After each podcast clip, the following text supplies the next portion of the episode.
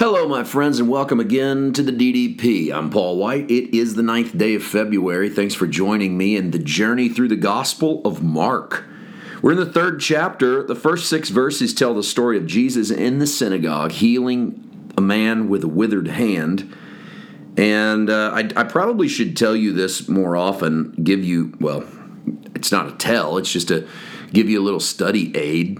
These stories uh, very few in the book of Mark are unique to Mark. In fact, I don't want to. I, di- I didn't study this before I started this podcast today, but I, back in the recesses of my mind, I feel like there's not a single story in Mark that is only in Mark. Now, I may be proven wrong by that as we go along and one pops up, but I'm pretty sure if you see it in Mark, you see it elsewhere. And that's unusual.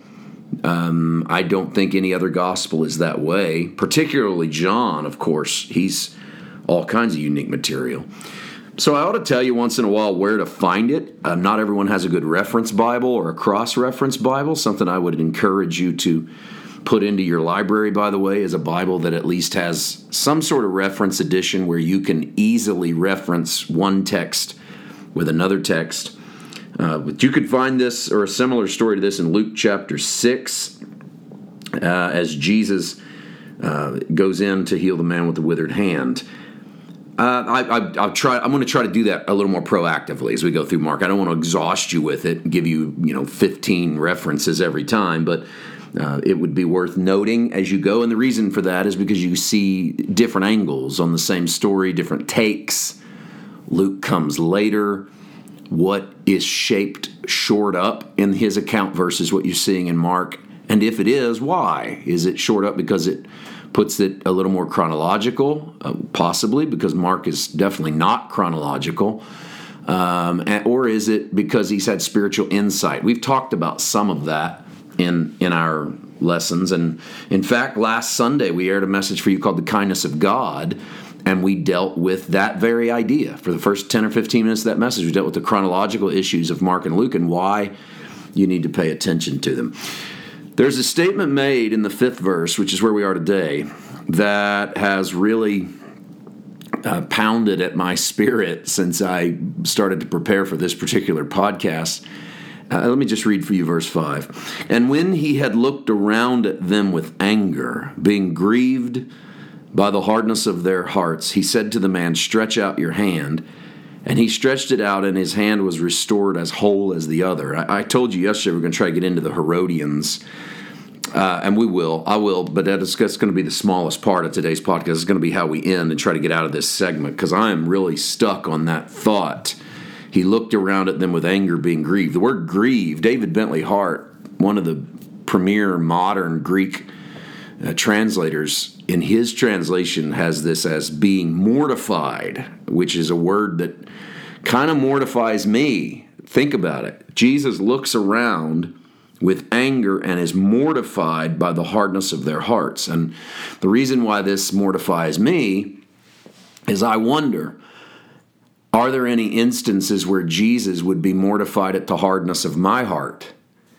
That I would not want mercy or compassion spread as easily and as uh, willy nilly, is the phrase that comes to mind, as Jesus seems to give it. That he doesn't make people qualify, he doesn't ask the right questions. And here he is committing what on the surface is a breach of Torah. We talked yesterday about how for Jesus, healing on the Sabbath is not a breach of Torah. In fact, it would be a breach of Torah to him to not heal on the Sabbath. He sees the Sabbath day as the day when doing good should be foremost in our minds, not uh, not as if doing good should ever be in the back of our mind, but really he saw the Sabbath as the promotion of good. So the good that he does is not forbidden, but rather required. If that be the case, he's stunned by those standing around him or doing nothing, and it leads him to two feelings. It's, uh, I want to say a couple things. First of all, emotion is not bad. If it is, Jesus is double bad right here because he's both angry and mortified. These are emotions. These are emotional responses to the situation around him. What you do with your emotions are important. That's up to you. I spend a big chunk of uh, a whole chapter in Greater Than Jonah talking about how we handle those emotions, why it's vital to our Christian journey to be able to identify our emotions, harness them, use them properly, not be afraid of them. Um, in fact, I've got a message I'm working on that's probably going to come out very soon that we're going to record. We got to do an in house recording soon for a, a weekend.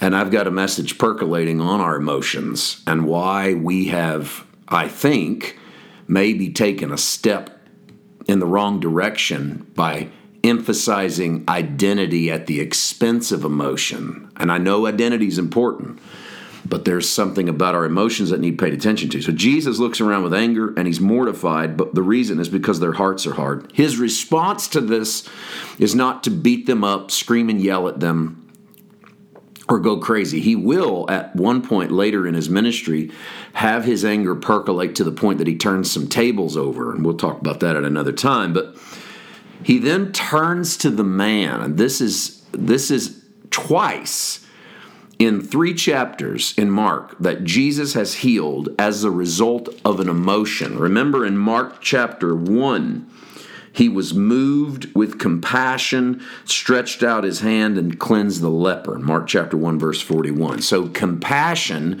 brought the anointing out in him. You know what else brings it out in him? This anger and this mortification. But he goes in here to heal because he tells the man to step forward. He's stepping the man into the controversy while he steps into the controversy himself. And the mortification at the hardness of their heart causes Jesus to restore the hand as whole as the other. Let me finish this off because I don't want to spend a whole podcast tomorrow on the Herodians. So let's land here in verse 6. The Pharisees went out and immediately plotted with the Herodians against him how they might destroy him. The Herodians were a non religious group. We would call them a political group and they were actually in support of the dynasty of the Herods. The Herods went all the way back to at least Julius Caesar, and the Herods were the reigning Roman appointed family in the in Jerusalem. They literally were housed in Jerusalem. They the the Herodians supported and demand and uh, depended, I guess is the right way to say it, on this alliance, and that alliance was an alliance with Rome. There's no more alliance with empirical power than the Herodians. By collaborating with Herodians, the Pharisees have moved far away from the Old Testament ideal for the people of God, which was supposed to be separate from the nations of the earth and uh, there's we're, going to get in we'll get into the herodian conspiracy because it was a it was a lockstep with the empire and we'll do that probably up in chapter 8 there's a little bit in chapter 12 we'll talk about that as we get deeper into the book of mark. But if anything the pharisaical attachment to the herodians should remind you of any religious group that attaches itself to political power. It doesn't end well and that's neither a left nor a right statement. We'll see you tomorrow. God bless.